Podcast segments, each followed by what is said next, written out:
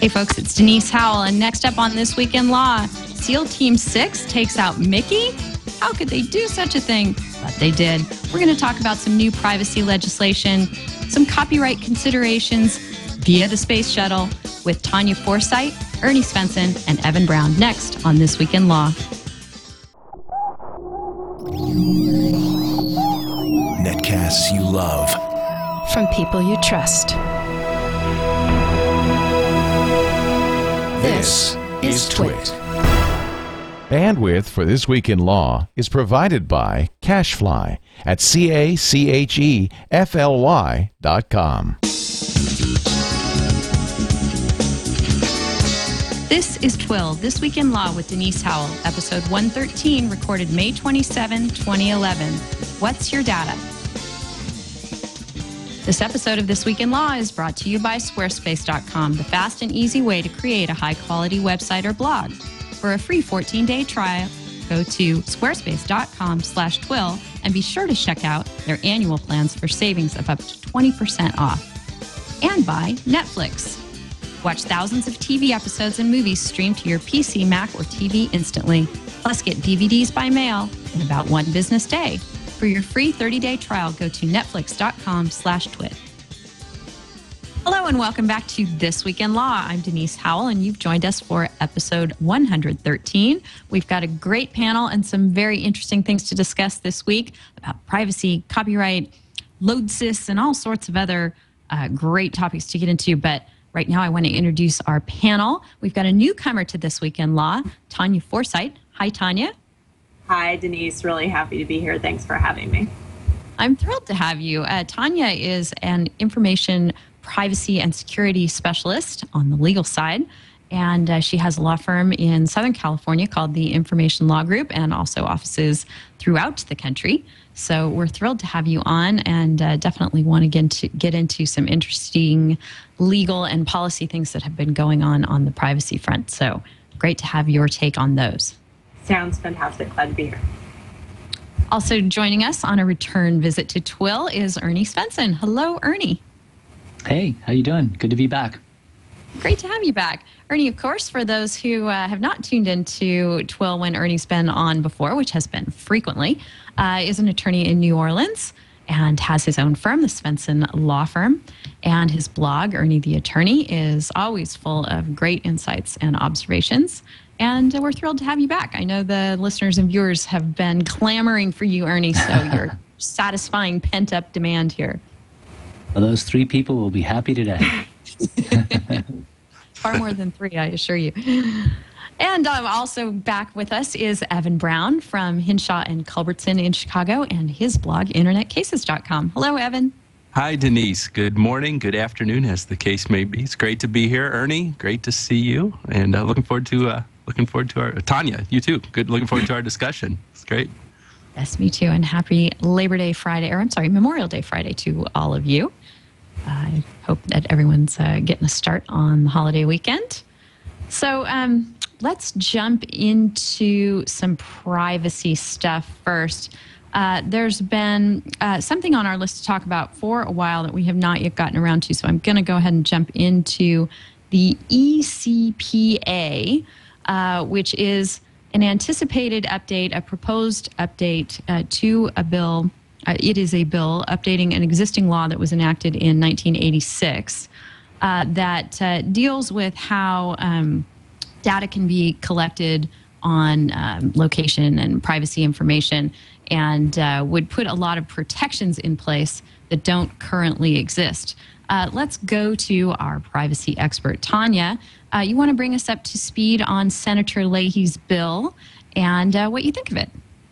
Sure um, start with dig right into the the tough stuff here. So ECPA, as we call it, has been around, as you say, since around 1986. Mm-hmm. And uh, Senator Leahy has proposed some revisions. These have been in the works and under discussion for some time.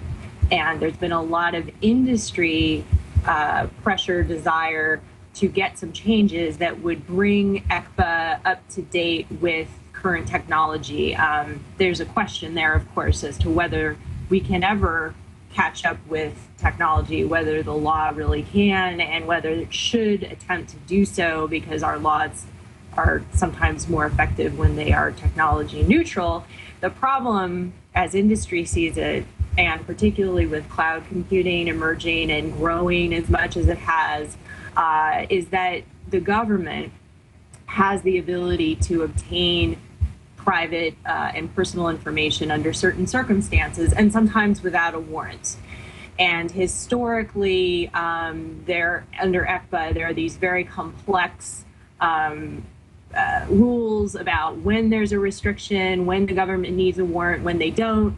Um, there's a 180 day rule that people refer to often, um, at which point the, the information may become available to the government. And this would, these revisions to ECPA from Senator Leahy would put, would make it more difficult in some cases for the government to get uh, that information. They would need a warrant under more circumstances, so meaning they would need probable cause. And just to give you uh, an example of where these concerns come up, um, many companies worry that, for example, if they put their data in a cloud, which um, is a multi-tenancy uh, server where you've got lots of different companies sharing space, um, that if the government is looking for a bad guy on that server, comes in and grabs the whole server, they're also going to have access to lots of other information from other companies and other individuals, and uh, they won't be able to get back that information. The privacy of citizens will be at risk. So, uh, a number of companies, um, Microsoft, Google, others, um, have been working to try to get these changes, and they were not a surprise. It's not a surprise that Senator Leahy has introduced the amendments to ECPA. I think that of all the bills that we might see at the federal level to put some privacy uh, protections in place, it's more likely we'll see these changes or some changes to ECPA as opposed to some of the other bills that have been out there, like Kerry McCain and others that would put restrictions on private sector there seems to be much more impetus to get controls on what the government can get its hands on. And of course, there are parts of the government that don't like that um, because it would make, in some ways, their law enforcement um, capabilities more challenging. Right. So let's unpack some of that a bit. Of course, ECPA stands for the Electronic Communications Privacy Act. Yes. And I, I guess that begs the question as to what counts as an electronic communication under the Act. I, I, gather that this is going to apply to cell phones and email communications and data collected on cell phones, such as location data. But I'm wondering if, if uh, the telephone transmissions, you know, the cellular transmissions, are actually going to come under this as well.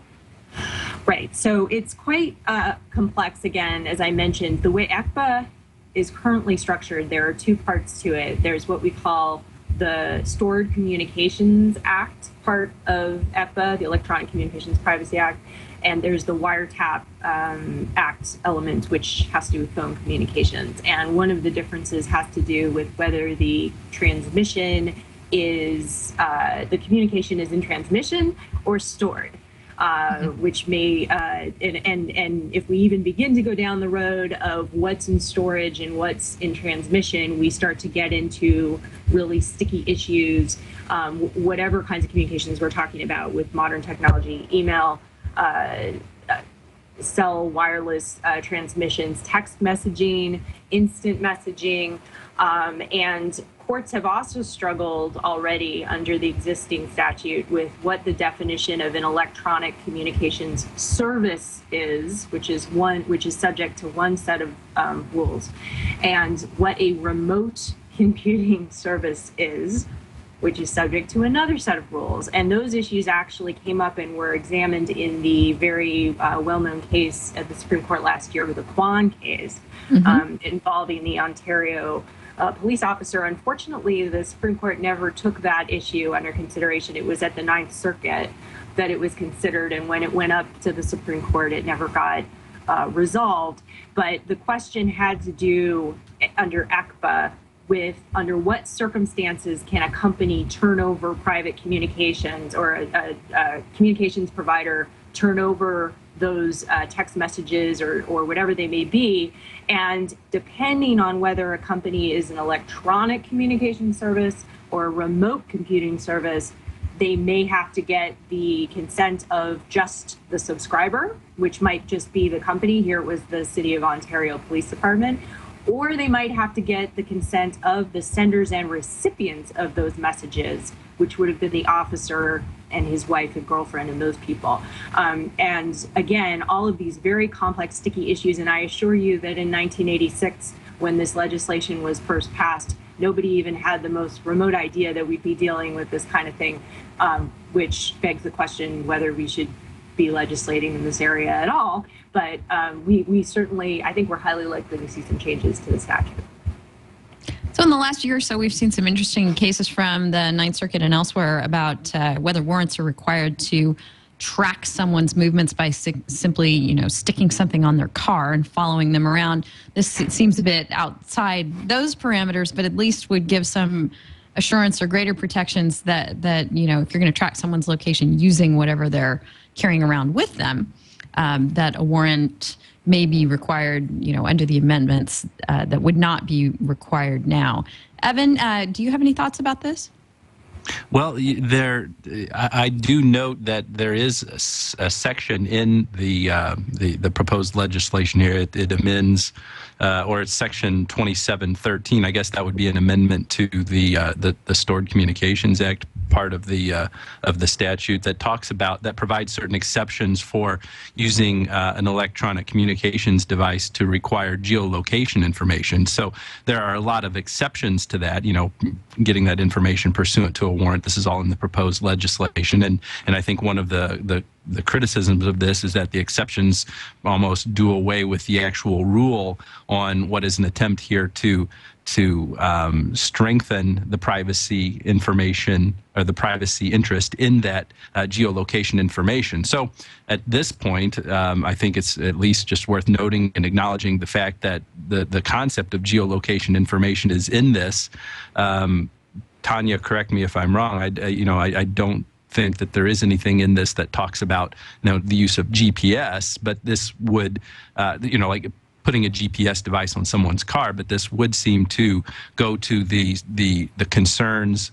Uh, that we've had or that have come to, uh, to to light recently with um, you know all of the storage of, of geolocation information on mobile devices, both on the uh, uh, the Apple iOS platform and also the Android devices as well.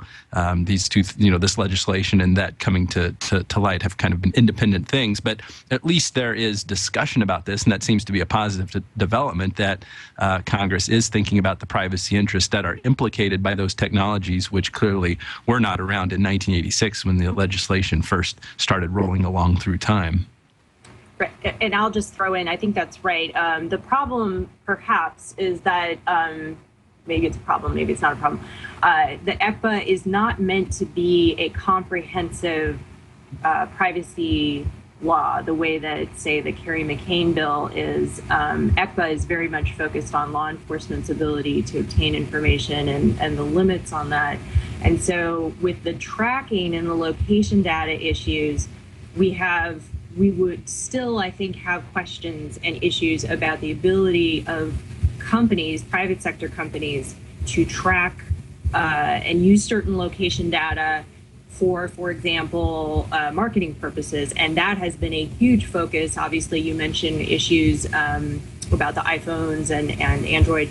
Uh, and, and so far, we don't really know the answer as to whether we are going to restrict private sector ability to do that or if we should. And there are competing pressures from the privacy advocacy side and the consumer side. On the one hand, uh, this very, very uh, distinct sense that Big Brother is watching. Um, and I'll just say it myself I have yet to do a, an interview with anyone recently where a, a reporter didn't mention the term Big Brother. Um, so I'm just going to put it out there.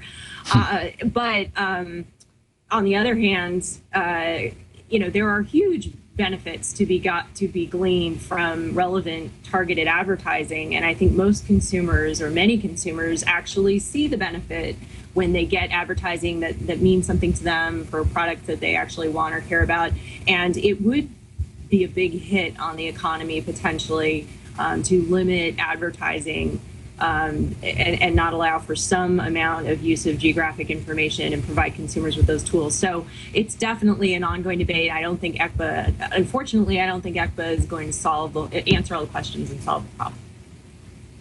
Ernie, do you think of this as sort of a, a, reaction or backlash to things like the Patriot Act and these super secret national security letters that we've discussed previously on the show that you're not even supposed to tell someone when you've received one? You're just supposed to comply and turn over the data to Big Brother or the government. Um, is, is this does this make, give you any more comfort that we're perhaps backing off of that kind of a, a regime? Um, I don't know. I think what, what, actually what I was interested in, and, I, and I'd like to get uh, Tanya's take on this is uh, I am interested in cloud computing. I mean, I use Dropbox a lot, and I, I, know a lot of other lawyers use it. At the ABA Tech Show, when they asked lawyers how many people were using it, most of them raised their hands. And there's this uh, wildfire debate going on in certain legal circles about whether it's appropriate or permissible for lawyers to use these cloud services. And where the debate seems to kind of gravitate to pretty quickly when amongst especially among the lawyers who say cloud computing services like Dropbox, for example, are bad, is the idea that that those services would not protect sufficiently against a government warrant. And so people begin to hypothesize that, well, Dropbox will just turn over anything to the government, so you can't use that service. And also, Dropbox doesn't, while they encrypt the information, they they will readily decrypt it and turn it over and, and um, you know, all kinds of things like that. And there's an ABA commission now studying the question of what sort of rules we should have in place for cloud computing. And I wonder, uh, you know, does ECPA, for example, have a provision, or does it deal with the situation where the terms of service for a, a service like Dropbox or SugarSync or Box.net says, by the way, you waive all your rights and we can just decrypt your data and give it over to the government, or is that overridden in ECPA? That's, I guess that's my first question um, Tanya. so I think on as far as ECPA is concerned, uh, and things like Dropbox and other uh, services, cloud services. So Dropbox is certainly not the only one that that people have been using, um, including attorneys, to store information in the cloud. And there are an infinite number of issues. So I, I sort of try to take one thing at a time and and and not spend our, all of our time on this. But so ECPA would. Um, term, there would still be terms of use out there and restrictions, contractual uh, restrictions, and I think the ability of folks to give a private organization the right to share data under certain circumstances. Um, there might be certain circumstances where a company and the national security issues were, were brought up before might not be able to notify individuals or companies um, that they had to share data with the government if there was uh, one of those kinds of investigations going on. I don't know that um, as proposed in the changes, would would um, really have any impact on those national security type concerns and issues, which have certainly raised a lot of discussion.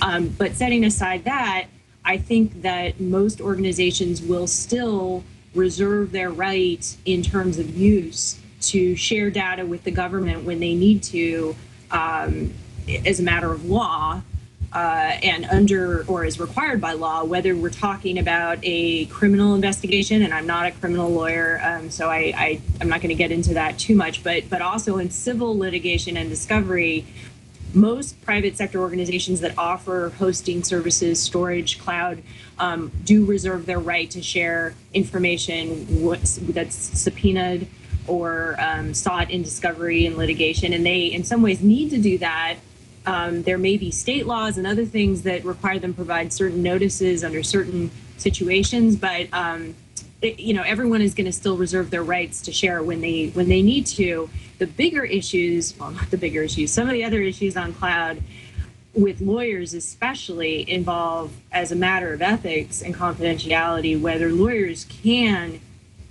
appropriately store their information in a location that's not adequately secured. There are questions about encryption. There are questions um, with Dropbox and other uh, services as to whether, you know, Google Docs, even uh, lawyers using Google Docs um, that may not have any protection. Um, I've had a lot of really interesting conversations recently about whether information that's just out there on the internet um, is there for everyone or only for certain people. And this, believe it or not, is still a legit uh, a discussion that's being had. Um, I think in the security community, it's pretty clear. And I know my friends in the information security community would say quite strongly if you're going to put your data, whether you're a lawyer or uh, some other kind of organization that has sensitive information, privileged information, financial, health, if you're going to put it out there in a public cloud service, um, you better encrypt it. You better take responsibility for the security of that information. You better put measures in there to protect it because you could find yourself in a really terrible situation if you have a breach, and that breach could happen either as a result of your own uh, mistake or uh, wrongdoing, or it could happen because the bad guys um, are determined to get in there. And if they're determined to get in there, they they will get in there, as we've seen. So let me just interject here. There's a really good discussion on another show on our network right on this topic, Security Now, which is an awesome show with Steve Gibson and Leo Laporte. Um, it- earlier this week, I think they recorded on the 25th, Steve was talking about this concept of pre internet encryption or PI, uh, which is the I guess it's a distinction between what Dropbox does and what some other services do. But basically, if you have pre internet encryption going on, the user has the only encryption key. Uh, they create it, they control it. It can't be decrypted um, on the back end or server end, the storage side end. So that would somewhat guard against um, having your data be vulnerable to subpoena, et cetera, if you're controlling the only encryption key. Of course, you know, that doesn't mean you couldn't be required to fork it over, but at least it would um, take that obligation and, and or burden off the uh, the service. So I encourage folks to to go check that out. Have you heard of that concept before, uh, Tanya? there are a lot of uh, interesting encryption solutions out there, and some of them are quite um, not not really that expensive. Uh, this one in particular that you're talking about, I don't know a whole lot about, but I do know about uh, many services that are being offered to folks of all sizes, you know, organizations of all sizes. And uh, again, I would I would say if you are using a cloud service, you should not assume or or think that the service the service is going to provide you with encryption unless they go out of their way to tell you that that's a benefit. And there are some service providers out there that do make a, a point of offering encryption, and and that's a competitive sort of. Um, you know something that they compete in is privacy and security for that information so some services do but if they don't and if they don't tell you that they do um, you really have to do it yourself and you need to take those measures and so there are things there's even free uh, tools like um, TrueCrypt, uh, which is software that's available online, which I'm not uh, certainly not endorsing in any way. I want to be clear about that. But uh, but there are free products available. There are free email encryption products that are available, and some that are very low cost. So um, encryption is not something that folks need to be afraid of. Um, it is a big step in the right direction of reasonable security, although reasonable security means a lot of other things too. Uh, but yeah, I mean, if you want to protect your data in the first instance, um, you may still have to turn it over, and, and there may be situations where a government has the right to ask for the keys or to decrypt information, although those are probably pretty extreme cir- circumstances. Uh, but but yes, people, any user of that of these technologies, cloud, needs to take their own responsibility. If you are the data owner, that is your by default that is your responsibility unless it's changed by contract. Right. Well, uh, let's uh, talk about in a minute here another situation, a real world situation where a company was required to turn over user data, something Evan uh, can chime in on in some detail involving Twitter. But before we get to that, I want to thank our first sponsor for episode 113 of This Week in Law, and that's Netflix. Netflix delivers movies directly to your home, and that saves you time, money, and hassle. You can instantly watch thousands of TV episodes and movies streamed directly to your PC or Mac or streamed to your TV via a Netflix ready device, including Xbox 360, PS3, or Nintendo Wii. Of course, your tablet device is a great place to enjoy Netflix Instant as well. And they still do the DVDs by mail, and we love that here in our house too. So I have the account that does both. Uh, you can watch as many movies as you want, anytime you want. There are never any late fees or due dates. And in honor of uh, someone much in the news these days, our movie, our uh, Netflix streaming pick of the week this week is True Lies, starting our governor or former governor, excuse me, Arnold Schwarzenegger here in California. Um, don't no need to go too much into uh, the saga and drama that has been surrounding his life, but the comedy in this movie is quite good. If you never caught it the first time around, it is uh, getting sort of aged at this point, but it's a hysterical movie starring Arnold Schwarzenegger, Jamie Lee Curtis, and directed by James Cameron. Uh, very funny movie, and it's available there on Netflix Instant. All you need to do is uh, fire up Netflix either on your DVD player. A lot of Samsung DVD players, for example, are shipping with Netflix built right in, or any other uh, device that brings Netflix to your television or your phone or your tablet go ahead and fire it up because it's a really funny movie and you can d- get a free trial membership where you can watch that and any other selection in the Netflix instant category when you go to netflix.com slash twit. Be sure to sign up for that free trial membership at netflix.com slash twit. Thanks so much, Netflix, for your support. So, Evan, let's uh, let's talk about Twitter and the super injunction and uh, the data that Twitter was asked to fork over and how it handled that situation. This was in the UK, if I'm not mistaken, and involved someone who's a famous football player over there. Can you tell us what happened? Yeah, it's Ryan Giggs. um, okay. And you know, here in the United States, it's been all right to to say that all along. He's the famous footballer from Manchester, and you know, it, and this is just something that that um, you know, honestly, I hadn't paid a whole lot of attention to recently, but it's it's there's been some situations like this that have come up in the UK, and it's a point that is is really fun for us to talk about here because it's on this point that we see a really uh, uh, vast uh, difference between the sensibilities of free speech over in the UK and those sensibilities that we enjoy here in the United States. What it is, uh, this footballer, soccer player, uh, Ryan Giggs, um, was. Um, uh, it, it became a rumor that he had had uh, an affair with a reality television star uh, over there in the in the UK, and um, coincidentally, that the show was was Big Brother that that his um, alleged uh, mistress uh, was was on. He obtained the irony. right, right.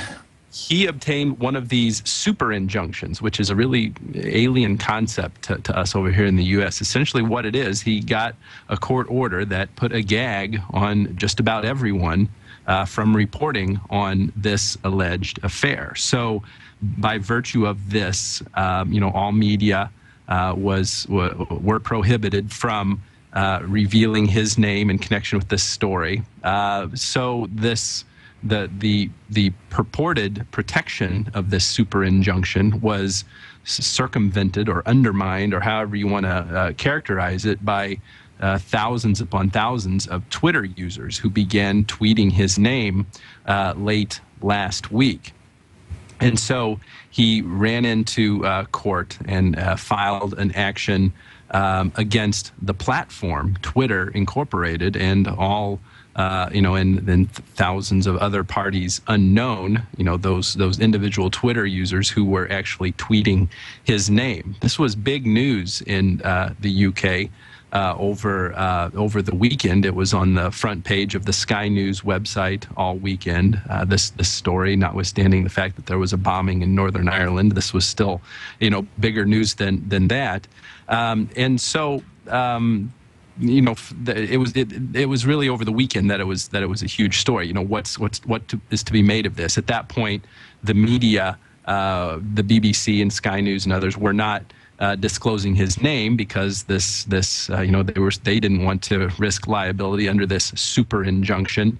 Uh, early this past week, one of the members of parliament, uh, acting under a, some sort of parliamentary uh, privileged, read uh, the guy Ryan Giggs' name into the the record of Parliament or whatever it is, and so then the news media could then, of course, start reporting on it, um, you know, free of, of any violation of, of this this super injunction. So over the weekend, um, I was uh, really fortunate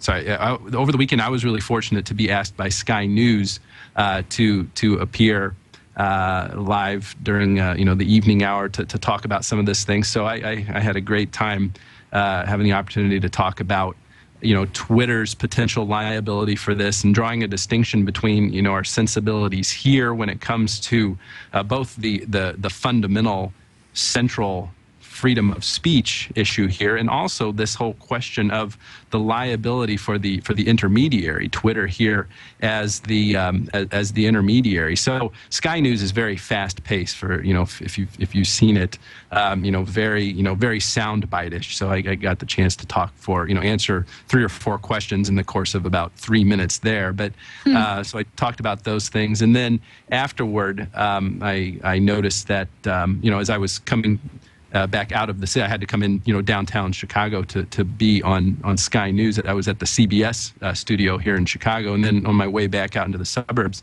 I noticed that one of the producers from the BBC had started following me on Twitter, and he uh, sent me a direct message. So later in the in the day, I, I had the chance to kind of go into a little bit more detail about these things.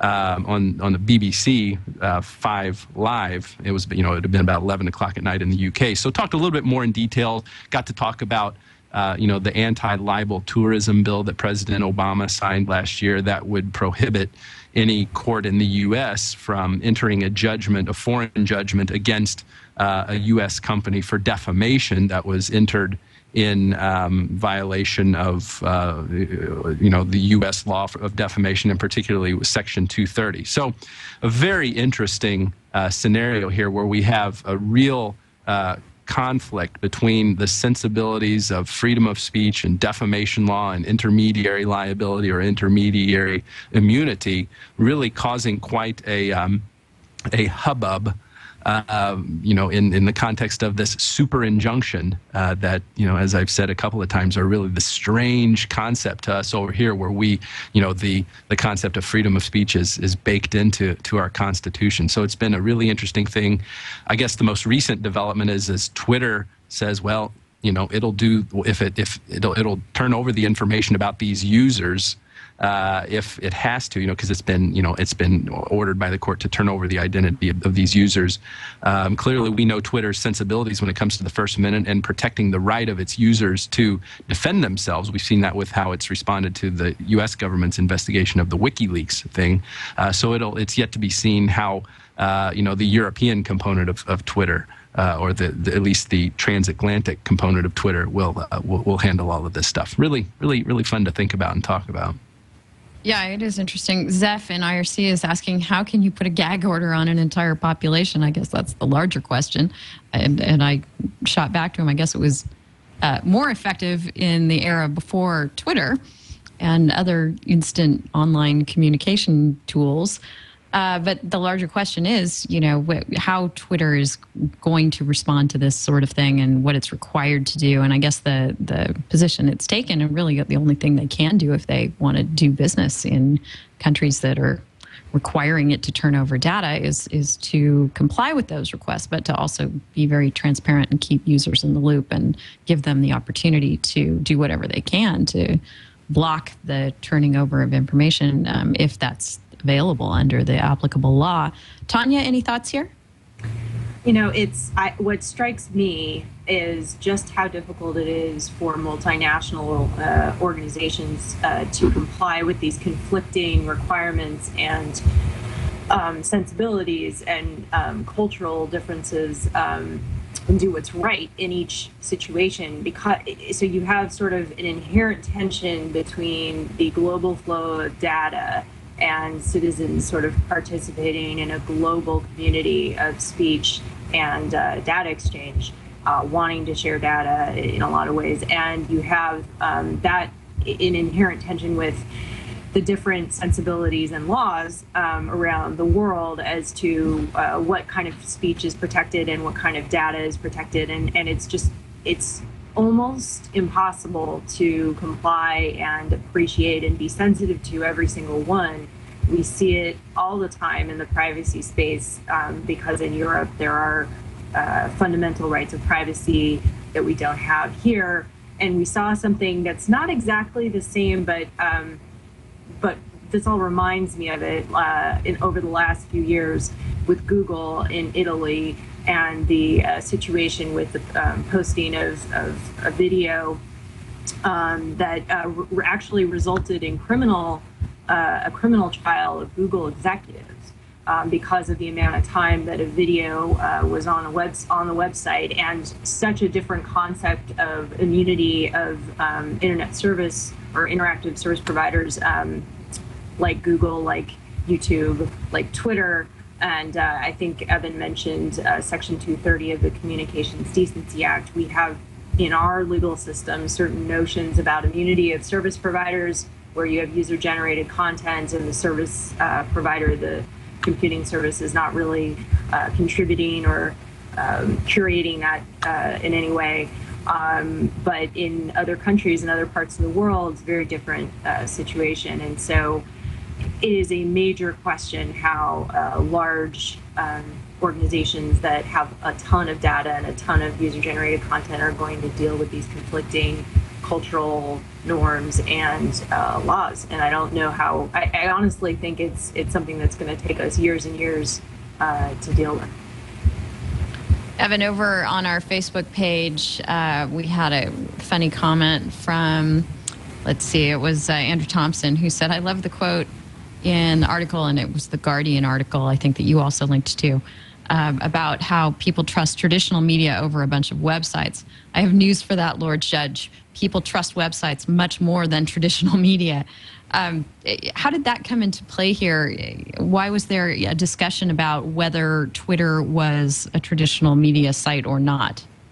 Well, I think the the important point here was how Twitter uh, was, uh, you know, how these these users, and I'm quoting the. Uh, I forget his title, the culture secretary or something from the UK, that was really making an ass out of the system here. You know, there it was beyond the scope of any reasonable kind of of of reach that the court system could could have here. And so all of this was happening independent of you know which platform or which source of information would be inherently more trustworthy here. I I imagine that the way that a reasonable person would think about this is it's going to depend on the nature of the information that is being distributed uh, and where it's coming from, which individual social media user uh, it originates with that's going to translate into a, a, higher or lower level of trustability or reliability in, in all of this. Um, you know, I had a little bit of an, of an experience with that this past week when there were tornadoes in my hometown in Bedford, Indiana.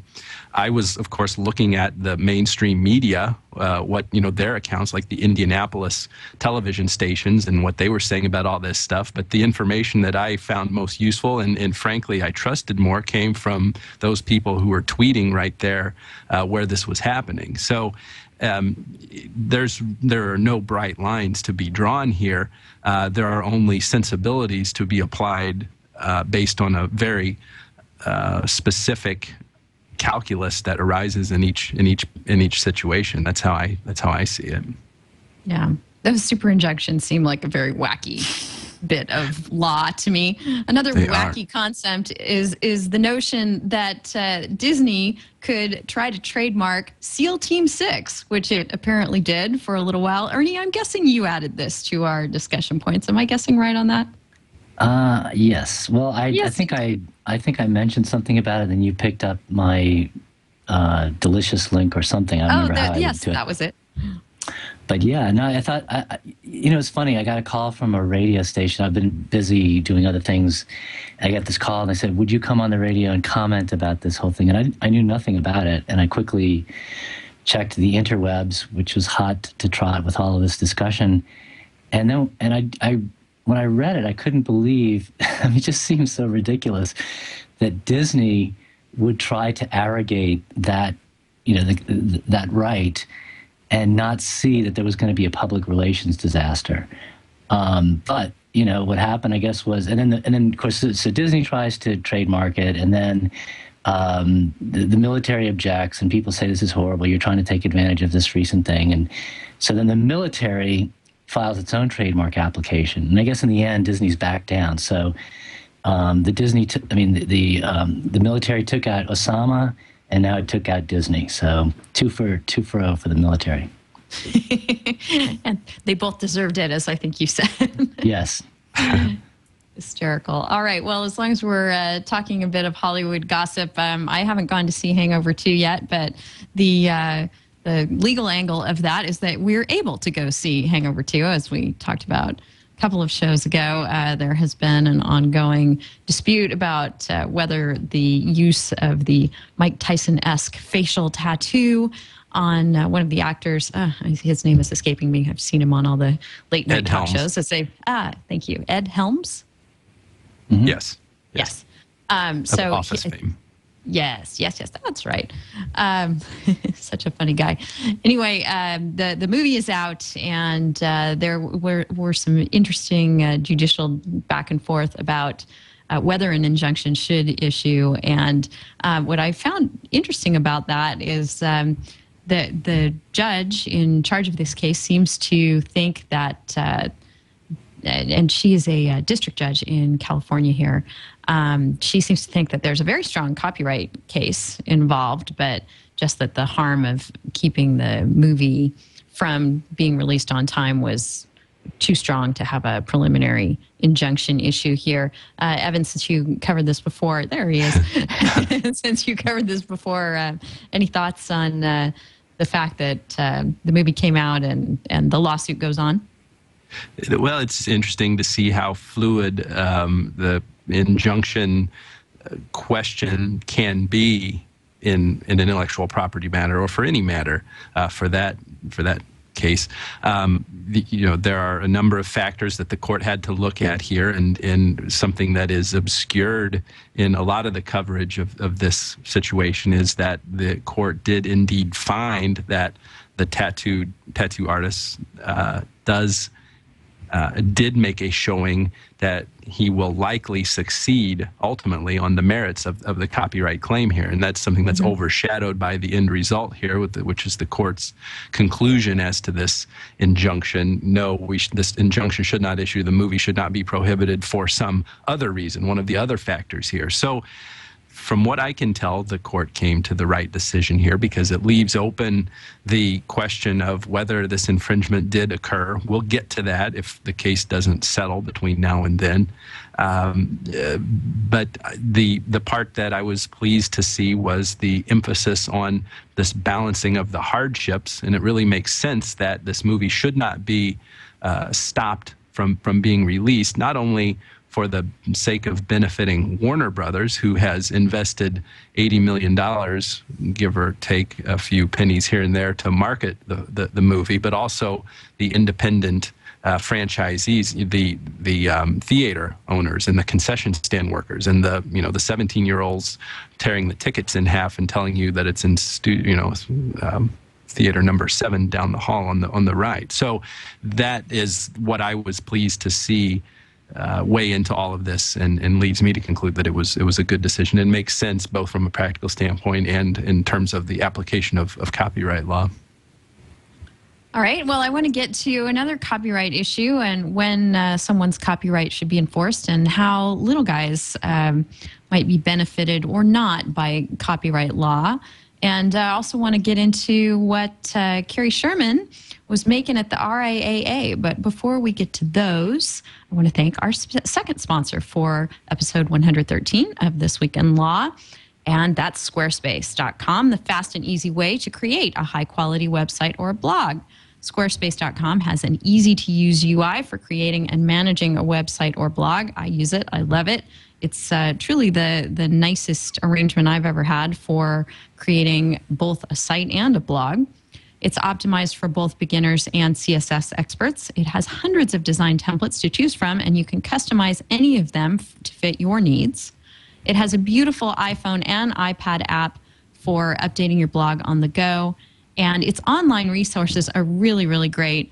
Um, huge uh, FAQ and help and support database. And there's a support team that gives you help 24 hours a day, seven days a week. So if you enter a support ticket, it just doesn't go into the ether. They actually get right back to you and make sure that if you're having an issue that's not answered by all of the material they have there, they're going to get you a specific response. Their all inclusive service includes several modules to build your website. There's a blog module that includes import and export support for all the biggies out there WordPress, Blogger, Movable Type, and TypePad. That means data export portability. Uh, form, there's a form builder to collect email addresses and other information from your site visitors.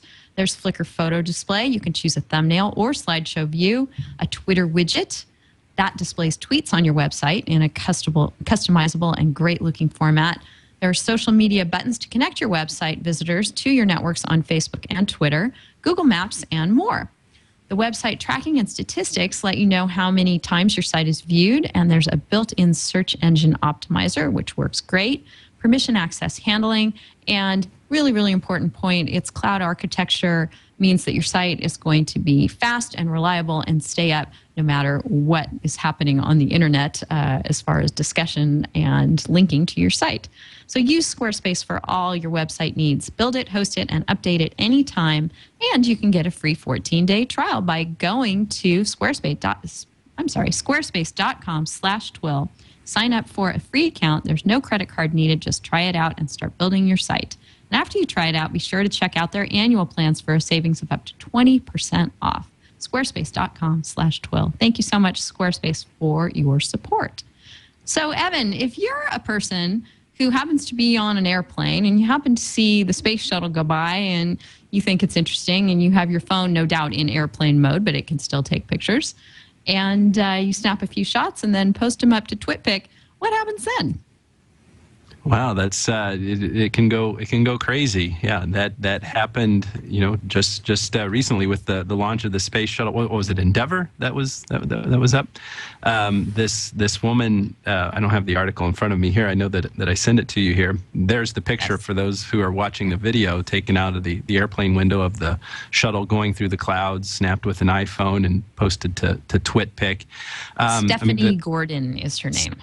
Stephanie Gordon. So the, the present controversy here is the uh, unauthorized use of that photo by news outlets and others. You know, we should be quick to point out here that some news outlets did indeed pay her a licensing fee to use this photo, but other sources seem to have trod on her copyright rights in this photo. And so this presents us with the, the, the real question of, you know, what is fair? What are the right sensibilities in this? How do norms apply to copyright law here? How does the newsworthiness of an item factor into whether or not it's appropriate for someone to take a photograph that is that is shared by uh, that, that someone shares online and, and run with it? And so, it, it it's an just like so many of the things that we talk about here. It presents an interesting challenge to some of the essential fundamentals of copyright law the right to, to own the copyright in a creative work and to, to have the exclusive right in, in determining how that is displayed or shared or, or copied or redistributed or whatever.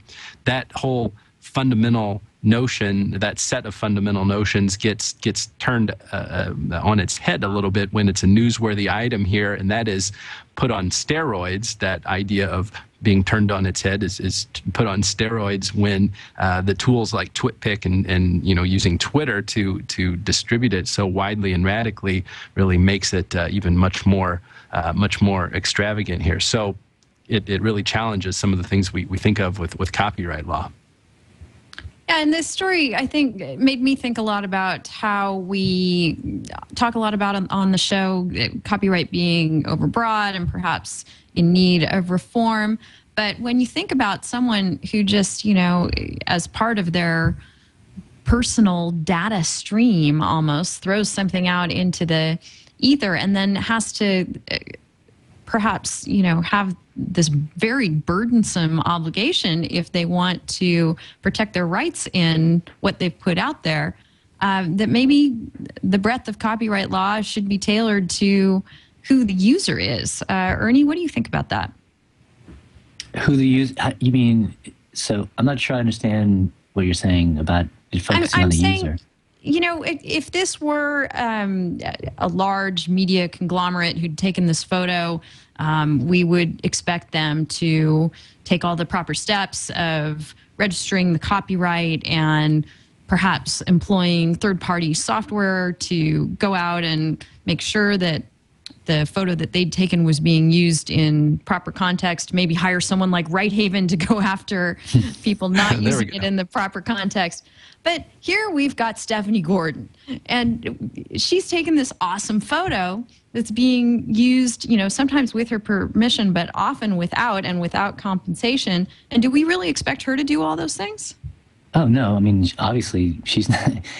We barely expect people who know how to how to practice law to do those things. Um, Right.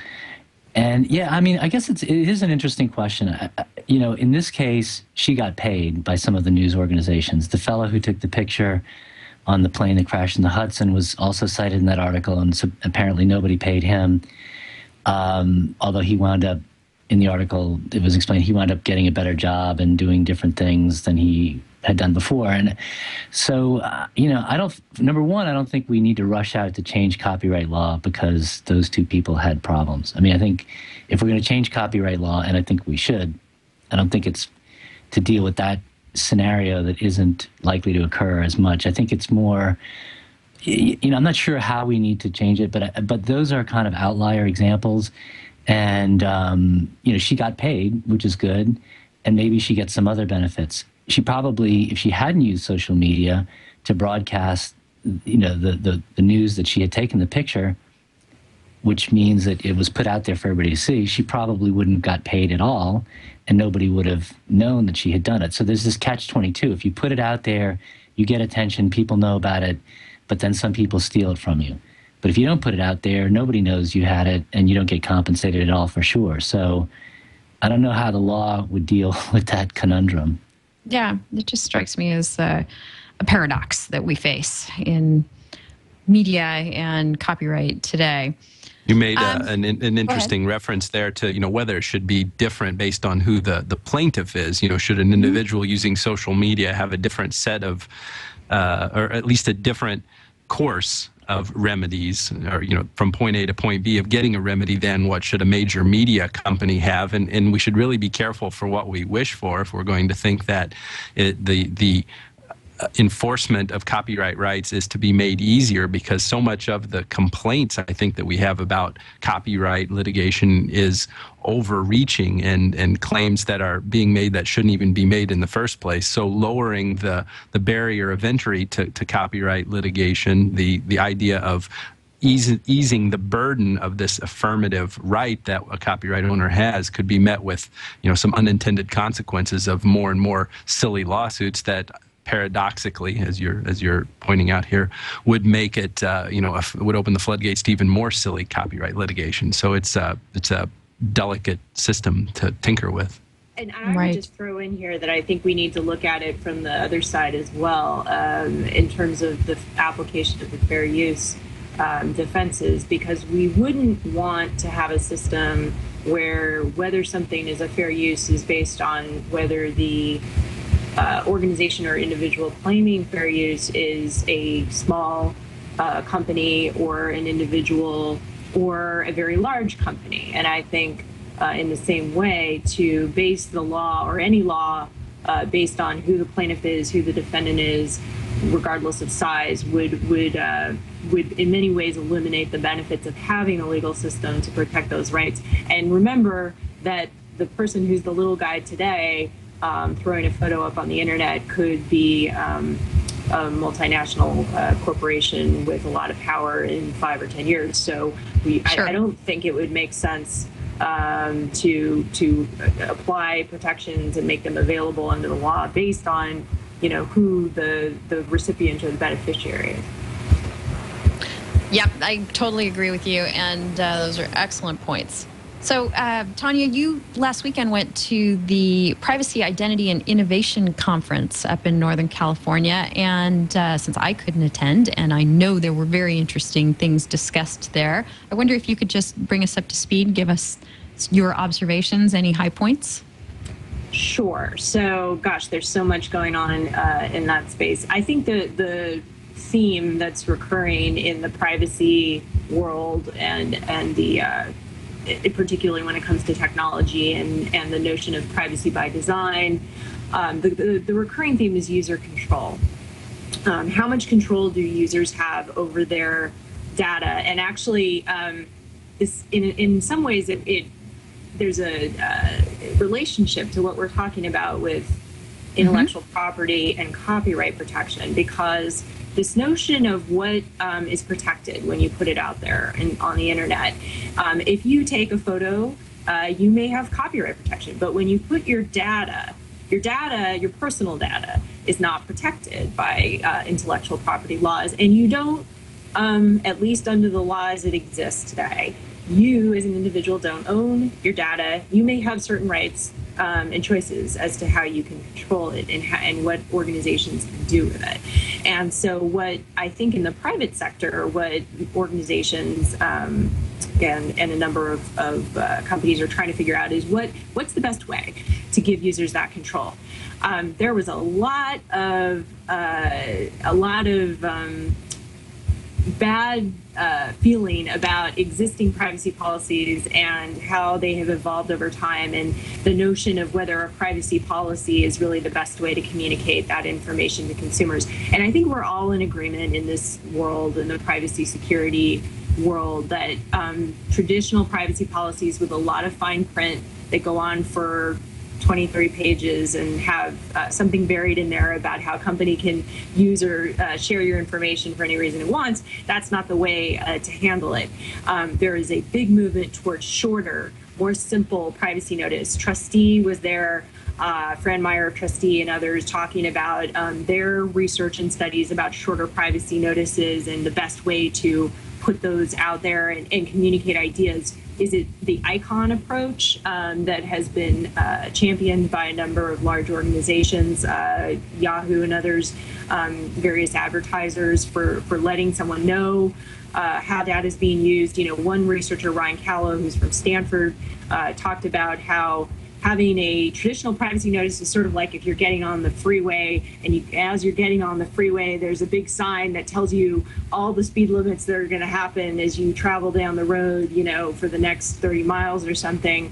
Uh, it's all there at the, you find print at the beginning and you have to somehow absorb it. Um, that isn't really how we do things when we go out driving. There are signs along the way that tell us uh, what how we're regulated and, and the choices that we have.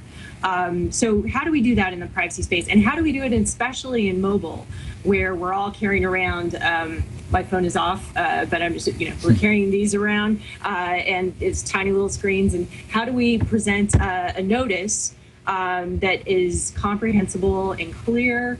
and to the point, and that your average consumer will both read and understand.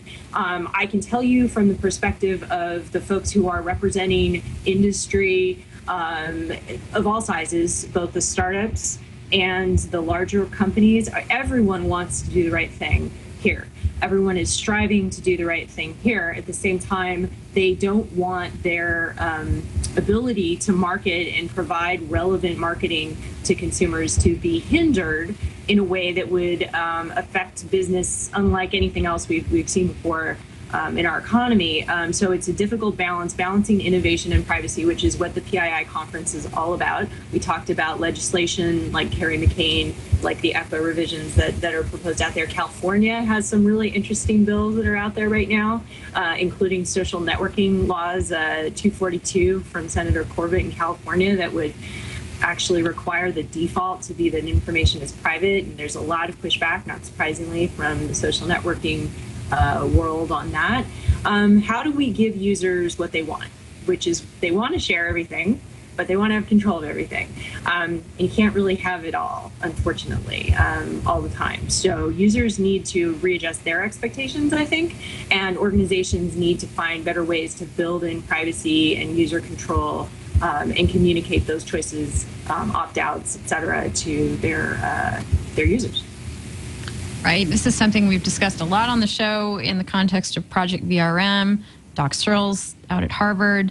Uh, there was a good Wall Street Journal piece by Sandy Pentland, a professor at MIT's Media Lab, over the last week. She says the simplest and most logical approach would be one that allows consumers to manage their data and receive compensation in exchange for making it available to firms who want to market to them. And I totally agree with you, Tanya. That sounds a lot like uh, the regime that we have in place for intellectual property that's never been applied over in this sort of personal information arena. And just to throw another twist on it, should you really think of somebody's space shuttle photo that they're snapping out of the window of an airplane as they're flying along? You know, is is that appropriately dealt with in the intellectual property arena, or is it you know an item of personal data really more? Ernie, what do you think about all this? Um, well, I think that this is all in an, you know, it's all in flux because it's so new. People's expectations have been um, have been shifted in some cases, uh, unwillingly. You know, they didn't invite that.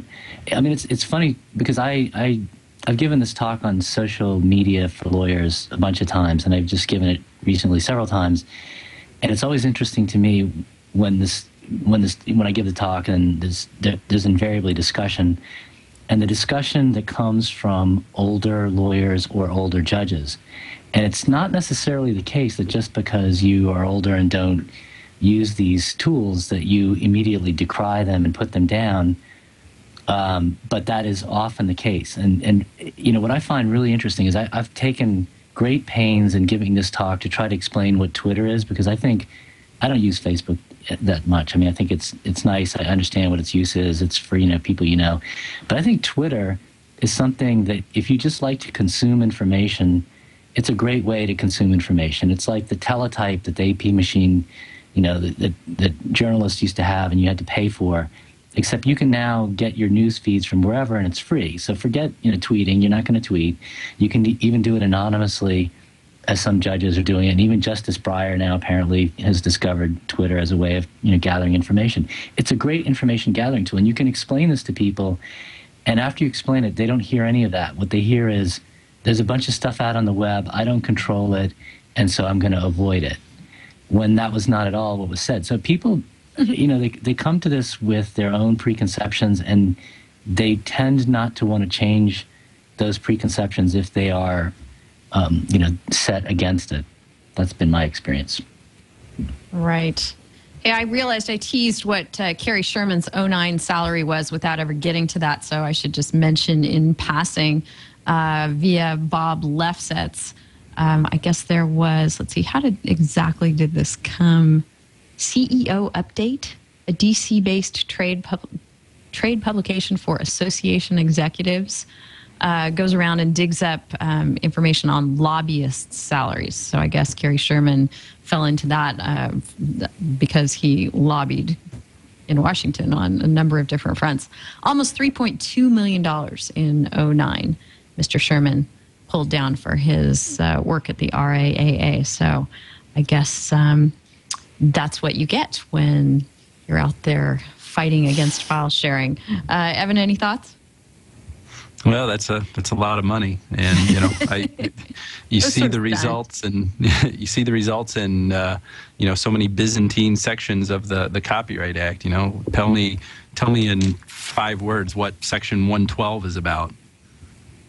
You know, I mean, it's just it's just all just just craziness that you know there there's it's yeah. So it it, it comes as no surprise, and it's not it's not necessarily fair. I mean, they have those resources, so they might as well use them. That's what free enterprise is all about. But the the more subtle question is whether or not that really does serve the public interest, and I think that's where we um, where the, the the fruitful kind of discussion can come. Yep, exactly. All right, so uh, having gotten around to that, I want to get to to our tip and resource of the week. Our tip of the week uh, comes from Evan's neck of the woods. If you were somebody who saw Social Network or read the book and believes this notion that uh, the juggernaut of all social networking companies was started in um, an impulse to rate the hotness of Mark Zuckerberg's fellow uh, students at Harvard, and you're you're inspired by that, and you decide you're going to start rating your fellow students. You might want to think twice about it because it could get you charged with a crime. It turns out uh, there was a high school student. His uh, name has not re- been released. He's a minor. In Chicago, he created a Facebook list ranking 50 high school girls according to their facial features and body types First, he got himself expelled, and now he's charged with a misdemeanor. So, uh, the tip of the week, I guess, is you know, if you're thinking you're going to get somewhere by rating hotness, think again. Evan, any thoughts on this since it's uh, from your area and um, seems to be. Uh, one, just one of several stories um, we we've been emailing this week about the guy who, and I saw this on Conan O'Brien last night, so apparently it's getting some national play. the guy who's parking um, a well-endowed uh, young woman next to him in the courtroom, uh, allegedly in an effort to distract the jury, and is now being challenged on that. So, uh, Right. Evan, what's going on there in Chicago? That's just the way it is, you know. Just, it's the way we approach all of our matters here is find the, you know, the sexy component to it. That's that's that's how we practice law here. So, Got it. yeah, I mean, this poor kid, you know, this is what, you know, I mean, even before Facebook, you know, going starting in the early aughts was, you know, hotornot.com. I haven't been there in a while. I'm sure it's still around. So this is, and, you know, the, the story that we're talking about is one that Kashmir Hill wrote on the not so private parts, you know, her blog over there at Forbes. And, you know, mm-hmm. isn't she just a great blogger? She's really one of my She favorite is. blogger these days. And so, you know, she makes the good point of, you know, this is a, this is an, an enterprise that has been going on among, uh, certainly among males and, and probably among a lot of females for a long, long time. And so it's a little bit, you know, sure, it's a little bit troubling to see this poor kid get arrested for it. Um, I, I trust that there are some other facts that support the claims of disorderly conduct against him other than just the mere fact of doing this. I think it probably, some of it had to do with handing out flyers at school. Maybe that had, uh, had something to do with it. So yeah, Yeah. It's, it, it is. It's just, just the day in the life of Chicago. All right. And if you're a uh, VC or a startup, your life is much concerned with privacy and all the kinds of considerations we've been talking about on the show today. And our resource of the week is a great piece over on Tanya's firm's website. It's called Privacy by Design, a key concern for VCs and startups. Tanya, can you quickly explain for us what privacy by design is? And then I'm going to just let people go look at the article because um, that is what you need to be reviewing to incorporate it into your business. Right. So, privacy by design is something that has been um, in discussion for uh, quite some time now. Actually, the concept, I'll just, uh, I want to give appropriate um, credit for the concept, which was originally developed by the Information and Privacy Commissioner of Canada, Ann Cavoukian. So, she gets credit for coming up with this quite some time ago, actually, the notion of privacy by design. And actually, they had a video from, um, from her at PII uh, 2011 last week, where the conference I was talking about, where she was talking about some new things with privacy um, by redesign. Uh, so we're, we're now beyond uh, privacy by design. But privacy by design, the idea is that you bake in controls into your, um, as a startup, um, into your business model. So you think about these things before. You, you, you don't worry about it on the back end when you start getting sued by consumers and uh, perhaps investigated by regulators. You deal with it up front. So one way I like to think about it is information health and wellness. Uh, like when you go to a doctor to get a checkup. Um, put the privacy in, put the privacy controls in, user choices, um, notices, um, uh, understanding your data flows, where's the information going within your company, where is it sensitive, where does it need to be safeguarded, protected. We talked about encryption earlier. Doing all that up front, check it out, have your information flows be healthy and well from the start. And this is something that VCs may also want to be looking at as they make decisions um, in in going into uh, the current business world and where technology is going. And then you are reducing and mitigating the risk that in the long run you're going to have these problems that we see so many companies you know unfortunately the model up until now with some organizations and I'll, I'll call out google and facebook just because they're so big and because they've had so much publicity around this but they're hardly the only ones where um, you know it's been sort of trial and error like um, here's our privacy policy uh, nobody likes it. There's a huge uh, backlash. Oh, we don't have control over this. You just changed all your privacy settings, and the reaction is, "Oops, we're sorry. Uh, we didn't mean it that way. Uh, let's go back and we'll we'll do it differently." It's very hard to make those changes, and there are actually rules around how you have to get consent to get to those changes, and regulators are very carefully watching this, and especially in the mobile space. So, privacy by design means get it in there up front put the controls in from the beginning and have it be part of your business model. Don't think of it as a it's not a legal problem on the back end. It's part of your business model and your and your method of competing in the marketplace to appeal to consumers on the front end. So I want to thank my partner uh, Dave Navetta and my uh, associate Nicole Price for a fantastic article, and you should definitely check it out on our website. It's a lot of really helpful information. It is, and I just love that concept of, of, as you said, making it a selling point for a company that, hey, you know, we we know you value your privacy, and we're going to be proactive about making sure that your expectations are met at every step of the way. So, thank you so much, Tanya, for that, and your partner and associate for their great uh, May 23rd piece. Uh, you can find that at Information Law Group, and uh, they're, have a blog there. It's one of the most recent entries on the blog, so check it out. And uh, Tanya, it's been a real pleasure having you on the show. I hope we can have you back. Absolutely, it's been a pleasure being here, and thank you, everyone. It's a great conversation. And folks, uh, in addition to finding Tanya at the infolawgroup.com website, she is Forsheit on Twitter and is always tweeting great and insightful and informative stuff. So go check her out there. Also, uh, thanks so much, Ernie, for coming back on the show. We'd love to have you when and as ever you can. It's great to be here as always. And I just want to echo uh, what you said about how great that article was on the Information Law Group. And by the way, I want to tell you, Tanya, I love your website. I think you guys did a really great job of putting up good information. It's clean. There's a lot of really good stuff there. Um, I appreciated having the opportunity to check it out Thank you. Thank you very much. and to talk to you. Great.